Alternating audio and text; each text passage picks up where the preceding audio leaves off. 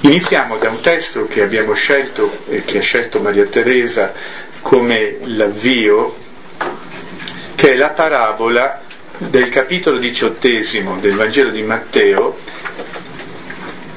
dai versetti 21 a 35, che rileggerò con voi, che voi conoscete, e che si può definire la parabola della grandezza del perdono. Notate questa espressione perché stiamo lavorando sulle dimensioni, la grandezza.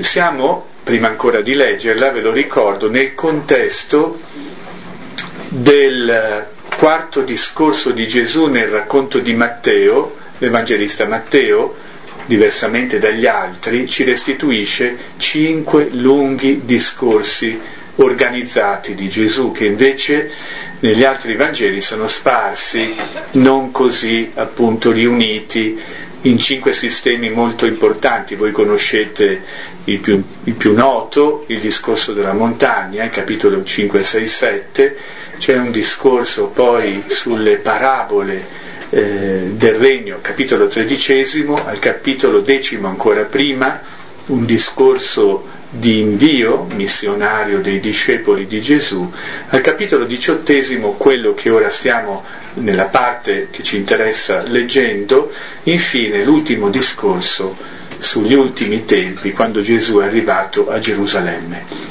Questa parabola, quella che vi ricordate dei servi del, eh, del re che vuole regolare i conti con i suoi servi, è una parabola che eh, viene raccontata a ragione di una domanda di Pietro che si avvicina a Gesù e gli disse, leggo dalla traduzione della conferenza episcopale italiana, Signore, se mio fratello commette colpe contro di me, quante volte dovrò perdonargli? Fino a sette volte?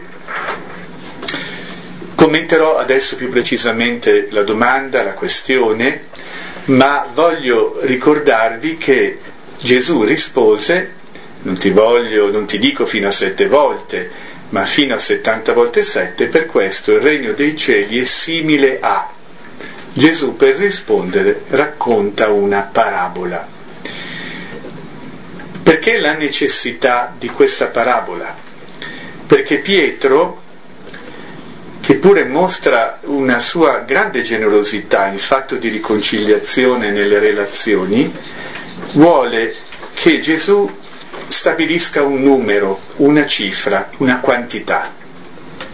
E come invece fa Gesù normalmente, che si astiene dal dare definizioni, pensate, noi non abbiamo in nessun Vangelo la definizione del regno dei cieli o del regno di Dio, racconta una parabola. Ma perché questa parabola, che ora rivedremo meglio da vicino rileggendola anzitutto?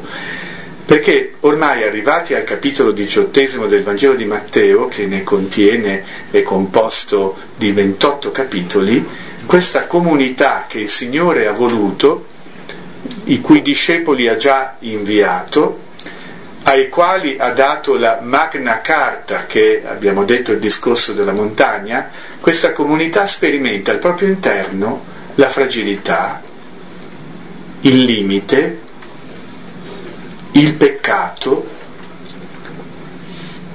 e necessita di riconciliazione. Dunque non è casuale che questo quarto discorso di Gesù sui cinque postuli a questo punto quelle dinamiche intercomunitarie, intraecclesiali che possiamo definire la chiave per vivere in una comunità riconciliata col perdono. E notate bene, è così interessante questo fatto che solo nel Vangelo di Matteo e solo in questo capitolo ricorre la parola ecclesia, cioè chiesa, per due volte. È vero che poche righe avanti, al capitolo sedicesimo, mentre Gesù si trovava con i suoi discepoli a Cesarea di Filippo, aveva domandato loro, voi chi dite che io sia, Pietro aveva preso la parola, vedete sempre Pietro, che nel Vangelo di Matteo ha un suo primato, e aveva domandato Gesù a loro, chi dite che io sia? Pietro risponde, prendendo la parola, tu sei il Messia. A questo Gesù replica, tu sei Pietro, e su questa roccia io edificherò la mia chiesa. Ecco, però lì c'è un verbo al futuro, il verbo è codomeo, il codomeo, costruire, edificare, e qui al capitolo diciottesimo, due capitoli dopo, la prima volta che ricorre la parola Chiesa, ecco che questa Chiesa viene ora a essere rappresentata come una Chiesa viva, ma dove ci sono anche delle dinamiche che abbiamo chiamato delle tensioni e del peccato. È molto interessante perché tutto questo capitolo prende l'abbrivio da un'altra domanda e poi arriveremo alla nostra. Inizio del capitolo diciottesimo. I discepoli si avvicinarono a Gesù dicendo chi è più grande nel regno dei cieli? Ecco, vedete ancora questa ossessione per la quantità, per la grandezza, e Gesù fa avvicinare a sé un bambino, lo mette in mezzo e comincia a insegnare la logica della piccolezza. E poi, subito dopo, la necessità del perdono. È il capitolo dove più di tutti ci si sofferma su che cosa succede quando il fratello commette una colpa contro il fratello. Ecco la domanda e la risposta di Gesù al capitolo, sempre che stiamo leggendo, 18, versetto 15, se il tuo fratello commetterà una colpa contro di te. Fatta questa premessa comprendiamo allora perché questa parabola stia bene, sia consistente nel contesto in cui si parla di una comunità ecclesiale che cerca che cosa è più grande, chi è più grande, chi è più importante che anche solo con questa domanda mette in rilievo la propria fragilità e che sperimenta, abbiamo detto, anche un peccato. Potremmo forse essere persone, eh, come dire, illuse e credere che nella comunità del Messia non ci sia il peccato. Bene, secondo gli storici, eh, uno di questi che è appena recentemente scomparso, John Paul Meyer, da due giorni, che ha lavorato molto sul Gesù storico, il criterio di imbarazzo è un criterio tra tutti quelli di attendibilità eh, con i quali noi ci misuriamo per definire l'attendibilità storica degli eventi, delle parole, eh, delle, dei fatti di Gesù, il criterio di imbarazzo è uno dei principali. E sapete perché? Perché se queste cose fossero state inventate tout court, nessuno avrebbe mai scritto che nella comunità del Messia ci siano il peccato ed è necessaria la riconciliazione. E invece è una comunità che poi mostrerà il proprio lato ancora più fragile quando Pietro rinnegherà il Signore, Giuda, uno di quelli che Gesù ha chiamato, lo abbandonerà e addirittura lo consegnerà ai romani. È una comunità che è realistica e dove anche il senso del limite del peccato ci dice che è stato così e Gesù l'ha affrontato senza nascondersi e senza negarlo. Per essere chiari, Gesù non presenta una comunità ideale, e non ritratta nemmeno delle parole come fanno i politici, come dicono no, io non l'ho detto, non volevo dire questo, è stato estrapolato dal contesto. Quello che viene narrato qui è la storia di una comunità con dei conflitti. Come porsi di fronte ai conflitti, che sono, attenzione, intra-ecclesiali. Quindi non stiamo parlando dei peccatori, cioè dei pagani, dei goim, cioè di quelli che sono fuori, dai quali ci aspettiamo, ci aspettiamo le guerre, ci aspettiamo le invasioni, non sto parlando eh, di Vladimir Putin, ma dell'impero romano, da questi noi ci aspettiamo la logica del potere, stiamo parlando della Chiesa, questo è nella Chiesa, succede nella nostra comunità. E la soluzione, o meglio una delle risposte possibili, sui quali vogliamo indagare in questi giorni, forse l'unica possibile è proprio il perdono.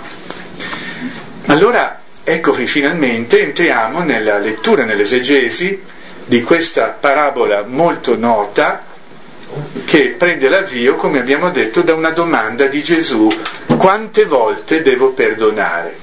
Perché Gesù risponde con una parabola? il regno dei cieli è simile a un re, perché Gesù non ama le definizioni e le parabole hanno un altro scopo oltre a quello di essere vocative, e cioè di in qualche modo imprigionare il lettore che ascolta, che si immedesima dentro la storia e che viene così a fare parte del racconto e soprattutto si libera delle difese perché entra dentro questa storia e dice ma io chi sono?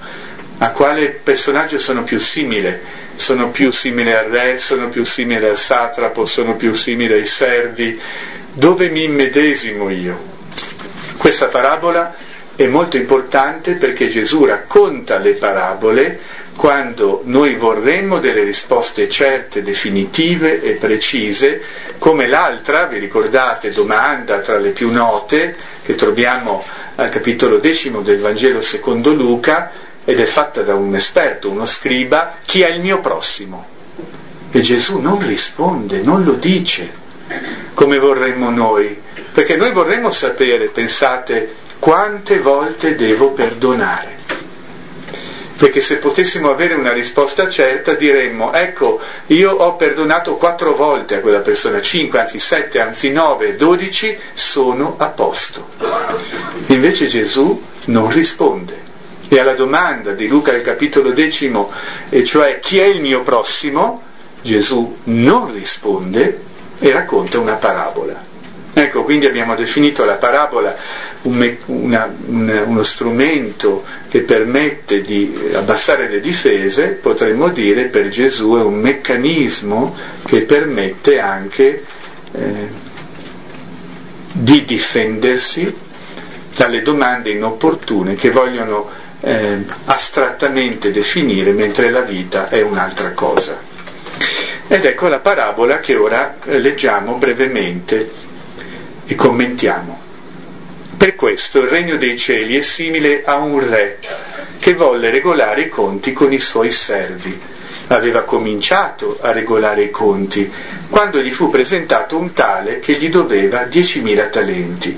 Poiché costui non era in grado di restituire, il padrone ordinò che fosse venduto lui con la moglie, i figli e quanto possedeva e così saldasse il debito.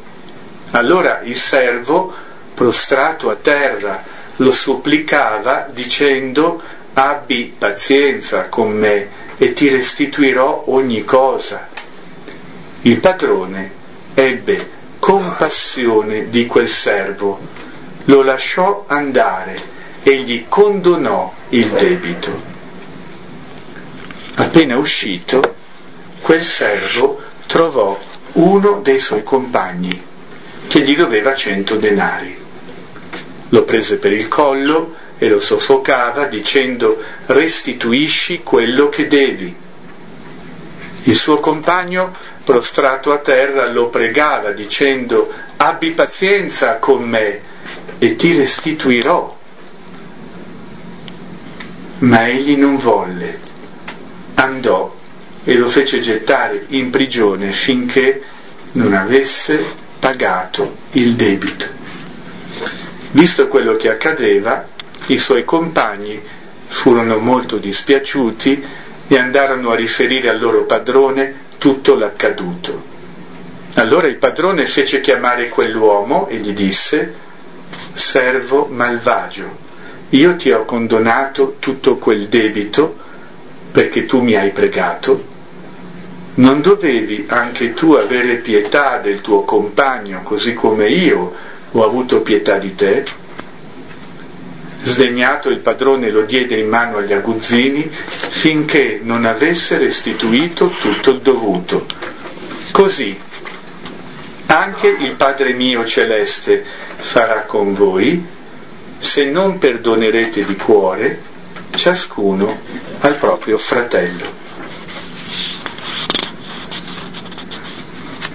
Allora la domanda di Pietro, abbiamo detto, si preoccupava della quantità e già nella sua eh, domanda retorica, fino a sette volte, con una proposta numerica, mostra un atto di grande generosità.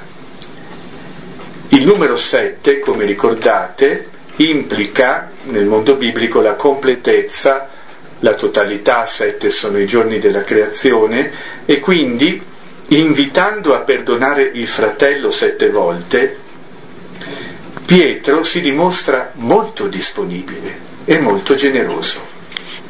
Ma la parabola di Gesù vuole passare da questo registro e arriva a un insegnamento sulla paradossalità della sproporzione della misericordia di Dio rispetto a un limite che comunque Pietro sembra porre al perdono.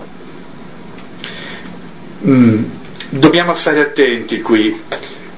Io sono tra quelli che non pensa che il giudaismo sia una religione legalistica, c'è un dibattito acceso da, da secoli, sin dall'inizio del confronto tra la fede cristiana, il giudaismo, una religione basata sulle norme, sui precetti, i 613 come li contarono i rabbini, però è vero che il Gesù di Matteo sottolinea molto il perdono da parte di Dio, come anche il perdono reciproco che stiamo vedendo, che si trova nel giudaismo, in alcuni testi, per esempio del secondo secolo a.C., sentite il testamento di Gad, un testo apocrifo, amatevi gli uni gli altri di cuore e se uno pecca contro di te parlagli di pace, senza nascondere inganno dentro di te, se poi si pente e confessa, perdonagli.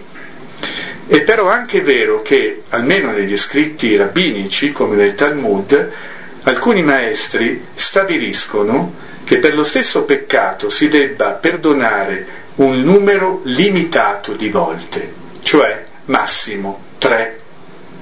Quindi vedete, nelle fonti antiche sembrerebbe che la sapienza giudaica, quella dei maestri ebrei, avesse stabilito un limite che si può anche comprendere fino a un certo punto. Tu mi dai uno schiaffo una volta, me lo dai una seconda volta, me lo dai una terza volta, io ti ho perdonato tre volte, ora basta. Come si dice, la pazienza ha un limite. Invece, come vedete, non solo nella domanda di Pietro, ma soprattutto nella parabola che Gesù racconta, noi comprendiamo che non si tratta di quante volte si deve perdonare, perché Gesù in forma narrativa, con questa parabola che è un espediente, piuttosto parla di quanto grande sia la misericordia di Dio e di conseguenza quanto grande debba essere la misericordia che reciprocamente ci dobbiamo tra membri della stessa comunità. Guardando ancora più all'interno della parabola, noi scopriamo che i personaggi definiscono un mondo orientale molto familiare alle fonti storiche, anche quelle giudaiche. Per esempio il re che fa i conti con i suoi sudditi è una figura che si trova in centinaia di parabole nel Talmud, quindi parabole giudaiche, rappresenta quasi sempre Dio.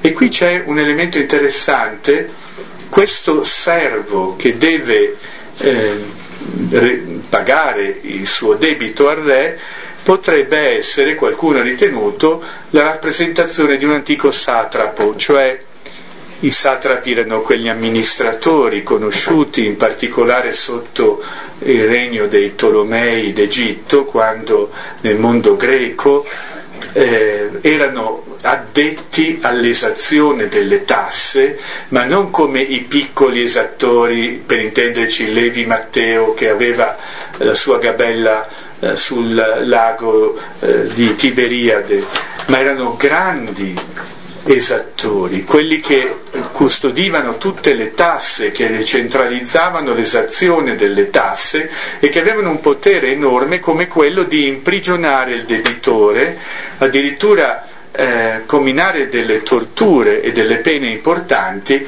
Gesù insomma sta facendo riferimento a un contesto greco-ellenistico piuttosto che ebraico, dove non si conosceva, la tortura era proibita dalla legge giudaica. Che senso ha, se noi dovessimo guardare la risposta eh, di, eh, di questo re che ad un certo punto condona il debito del proprio satrapo. Intanto vedete, nasce da una preghiera che viene rivolta al versetto 26 da questo satrapo, il servo, che prostrato a terra supplica il suo re dicendo abbi pazienza con me, ti restituirò ogni cosa. La risposta del padrone è la compassione. Al versetto 27 l'abbiamo ascoltato. Non si sente bene? Eh, grazie, ditemelo sempre perché può darsi che davvero sia. Grazie. Il, la risposta del padrone al versetto 27 è quella della compassione, quindi è un, una reazione importante ed è anche uno dei punti di svolta della parabola.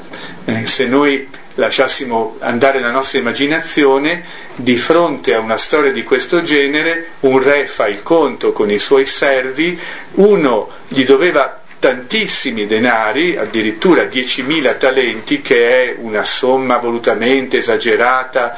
Giuseppe Flavio ci dice che l'ammontare annuo dei tributi che la Galilea e la Perea potevano prelevare dai loro cittadini al tempo di Erode il Grande era di 200 talenti, quindi pensate, centinaia di manovre finanziarie eh, di un intero paese non arrivano a questa somma, ebbene, se noi lasciassimo andare la nostra fantasia, di fronte al re che doveva esigere queste tasse, il servo si prostra a terra, lo supplica, chiede eh, di essere condonato, noi diremmo il padrone gli disse no, non lo posso fare perché 10.000 talenti sono veramente tanti. Ed ecco invece il punto di svolta. Le parabole hanno sempre uno o più punti di svolta inaspettati. Il padrone, l'abbiamo detto al versetto 27, mostra a compassione. Il punto di svolta della parabola è inaspettato è dato da quel verbo che nei Vangeli, soprattutto in quello di Matteo, è esclusivamente utilizzato per esprimere la compassione di Gesù, la compassione del padrone Dio, secondo Matteo, si declina nella compassione del figlio, in particolare, se leggete il Vangelo di Matteo, Gesù ha compassione delle folle, Gesù ha compassione dei peccatori e così via. Allora, da questo punto di vista, questa prima svolta ci dice che inaspettatamente questo satrapo servo riceve qualcosa che noi non avremmo forse dato, il perdono. Ed ecco però un secondo punto di svolta. Appena uscito, quel servo trovò uno dei suoi compagni che gli doveva pochissimo 100 denari e lo prese per il collo, lo soffocava dicendo restituisci quello che devi, eppure questo satrapo non utilizza verso questo suo compagno la stessa misericordia di cui è stato eh, oggetto. E questo punto di svolta è ancora più terribile del precedente perché ci dice che qui qualcosa è saltato, cioè questo servo non ha imparato quello che il suo padrone gli ha insegnato attraverso la compassione. Ci potremmo domandare perché questo servo si accanisce per pochi denari e addirittura mette in prigione eh, quel suo debitore finché non avesse pagato il debito, ecco la risposta che alcuni studiosi hanno dato è che probabilmente non serviva a nulla perché non sarebbe mai riuscito a saldare quel debito ma questo forse avrebbe potuto, secondo la sua idea, placare il padrone. Allora arriviamo alla conclusione di questa parabola con quello che i compagni vedono, dispiaciuti andarono dal re che voleva regolare i conti con tutti i servi e gli raccontano quello che è accaduto e il padrone fece chiamare quell'uomo e gli disse servo malvagio io ti ho condonato tutto quel debito e tu non l'hai fatto con il tuo compagno. Sdegnato, lo diede in mano agli aguzzini finché non avesse restituito tutto il dovuto. Allora ci domandiamo, questo re che prima si era mostrato misericordioso, ora ha esaurito la pazienza? È una domanda che dobbiamo eh, tentare di elaborare. Non poteva ancora una volta usare misericordia, perdonare quel satrapo e dirgli ancora una volta ho compassione di te, eh, perché non hai capito? E qui invece scopriamo che quest'uomo viene ora gettato in carcere. Una risposta a questa nostra domanda viene, e stiamo andando alla conclusione, da quello che Gesù stesso dice alla fine di questa parabola. Così anche il Padre mio celeste farà con voi se non perdonerete di cuore ciascuno al proprio fratello. È la conclusione della parabola e questo monito che viene rivolto a Pietro. È un concetto molto importante che dice che la misericordia verso gli altri è una condizione per ricevere quella donata da Dio. Proprio come il lettore che aveva aperto il Vangelo di Matteo aveva già trovato al termine della preghiera del Padre nostro, a conclusione della formula, al capitolo sesto, quando, come ricordate, l'ultima petizione, la penultima petizione, rimetti a noi i nostri debiti, come anche noi li rimettiamo ai nostri debitori, e non abbandonarci alla tentazione ma liberaci dal male, si concludeva, se veniva seguita da questa aggiunta esplicativa, se voi infatti perdonerete agli altri le loro colpe, il Padre vostro che è nei cieli perdonerà anche a voi, ma se voi non perdonerete agli altri, neppure il Padre vostro perdonerà le vostre colpe. Prima di concludere voglio ricordarvi che qui stiamo parlando di debiti e quindi la parabola è centrata su debiti monetari, ma questa espressione può ben essere utilizzata per parlare di peccati, di colpe, di male compiuto. Tanto è vero che nella formula del Pater noi abbiamo sentito nella versione di Matteo rimetti a noi i nostri debiti in quella di Luca invece i nostri peccati. Quindi c'è un'equivalenza. Qui c'è un linguaggio che tecnico, che è un linguaggio commerciale, Afes e minta offelemeta hemon, rimetti a noi i debiti nostri, significa proprio perdona i nostri peccati c'è un'equivalenza, come vedete, e la parabola dunque non è tanto centrata su un aspetto monetario, ma proprio sulle colpe e sul peccato. Allora c'è qualcosa che condiziona il perdono, potremmo dire, dopo che questo satrapo, così eh, debitore di un debito enorme, eh, era stato perdonato, perché ora viene punito? E gettato in carcere. Ecco, come diceva la preghiera del Padre nostro, se voi non perdonerete, il Padre non perdonerà. Qualcosa di, del genere si trova ancora in un testo del secondo secolo a.C., il, il testamento di Zabulon, dove ricorre lo stesso lessico della parabola, sentite, Dunque, figli miei, abbiate compassione nella misericordia verso ogni uomo, affinché anche il Signore abbia compassione e misericordia verso di voi. E ora la conclusione. Ci fermiamo a riflettere brevemente su quest'uomo che ora si trova in carcere. Il versetto 34. Sdegnato il padrone lo diede in mano agli aguzzini finché non avesse restituito tutto il dovuto. Se non leggiamo bene questa frase, potremmo pensare a un Dio punitivo, che ha definitivamente deciso di condannare al carcere eterno questo peccatore. Proviamo invece a approfondire questo tema. È vero, anche Dio ha un limite al perdono ed è quello che abbiamo appena letto nel Pater, ed è quello che abbiamo appena ascoltato al versetto 35 che chiude la parabola, anche il Padre mio celeste farà con voi se non perdonerete. Ed è vero, non si scherza con il perdono.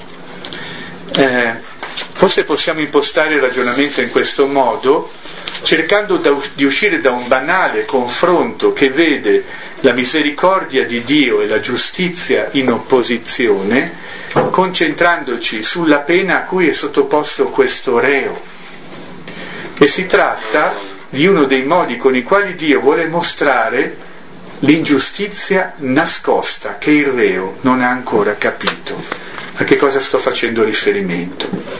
E prendo l'avvio da questo libretto che ha un titolo che ci spaventa, è stato pubblicato da un collega, un esegeta, Salvatore Maurizio Sessa, nel 2021 intitolato Quando Dio non perdona, che spiega come Dio faccia ogni sforzo per rivelare l'ingiustizia nascosta, proprio perché, leggo, possa darsi l'evento straordinario della misericordia che riconcilia a sé l'uomo peccatore. Quali sono gli sforzi che Dio compie? Leggendo la Bibbia ne troviamo almeno tre. Il primo, l'accusa del popolo che viene accusato dai profeti. I profeti non le mandano a dire, potremmo dire, ma espressamente accusano il popolo. Secondo, il popolo viene minacciato di castighi. È vero che questa espressione ci spaventa, ma va, va letta all'interno di questo ragionamento che ora eh, arriva alla sua conclusione. Terzo, molte volte a queste minacce e a queste accuse segue la punizione di Dio. Attenzione, questo meccanismo che ci potrebbe parlare di un Dio punitivo, malvagio, che vuole la morte del peccatore, invece ci rivela un Dio misericordioso. Naturalmente attenzione, questo comporta che questo Dio non faccia morire il peccatore, cioè che il castigo non arrivi fino alla dissoluzione del peccatore, che è un po', eh, lo vedremo domani, quella che era la teologia per certi versi di Giovanni il battezzatore, il quale annunciava la venuta di un veniente che avrebbe sistemato tutte le cose con la morte del peccatore. A che cosa serve dunque questa punizione a cui è sottoposto questo satrapo che non ha voluto usare la stessa misericordia che ha goduto lui dal Signore? Leggo da questo libretto eh, di eh, Don Salvatore Maurizio. Per poter parlare adeguatamente della misericordia bisogna tenere presente che la forma più virulenta e distruttiva del male, per sua stessa natura, non è evidente. Il male ha bisogno di autogiustificarsi, tende a organizzarsi in strutture che ne consentano il perpetuarsi a livello sociale e personale, cioè si nasconde. Il male è sotterraneo, non è dove a volte pensiamo di vederlo, ma c'è. Chiunque compie il male poi lo fa nella maggior parte dei casi sotto l'apparenza del bene. Non voglio entrare nel dialogo che c'è stato recentemente, eh, che è stato riportato anche a proposito della questione dell'invasione dell'Ucraina, ma credo che molti stiano tentando di apparentemente, dicendo del bene, giustificare un male che non si può tollerare. Ebbene, conclude questo autore, il problema non è quello semplicemente di stigmatizzare l'evidenza negativa condannando il reo, ma di salvarlo dal suo stesso male dalla sua situazione di menzogna e di auto-inganno. E questa è la frase conclusiva. Non si può concepire la giustizia solo come un vincere l'altro con la forza giudiziaria del diritto, ma come un convincere l'altro di peccato, ossia della condizione perversa in cui si è posto. Altrimenti Dio non può perdonare. Continua, Dio non perdona sempre, Perché dove non c'è il riconoscimento del male, non ci può essere perdono. Perché Dio non solo diverrebbe connivente con il male, ma condannerebbe l'uomo alla sua menzogna. Ecco, Don Salvatore Maurizio non sta facendo l'esegesi di questa pagina, ma proviamo noi ad applicare quello che avete sentito e credo vi avrà colpito alla conclusione della parabola.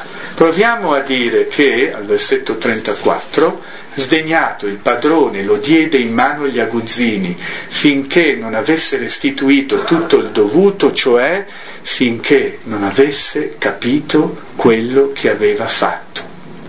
Il male che aveva compiuto. In questo senso noi dobbiamo credere a un Dio che perdona ancora questo satrapo, il quale non è stato capace di perdonare nel momento in cui lui avrà contezza del proprio peccato e si penterà di averlo commesso. Allora la parabola è sospesa, non finisce qui, rimane aperta, senza conclusione, perché prevede sì che la pena a cui è sottoposto il satrapo sia crudele, ma possa servirgli come conversione, perché si renda conto di quello che ha fatto, o ci spiegherà Maria Teresa, che non ha fatto a uno dei suoi compagni che gli chiedeva misericordia. Grazie.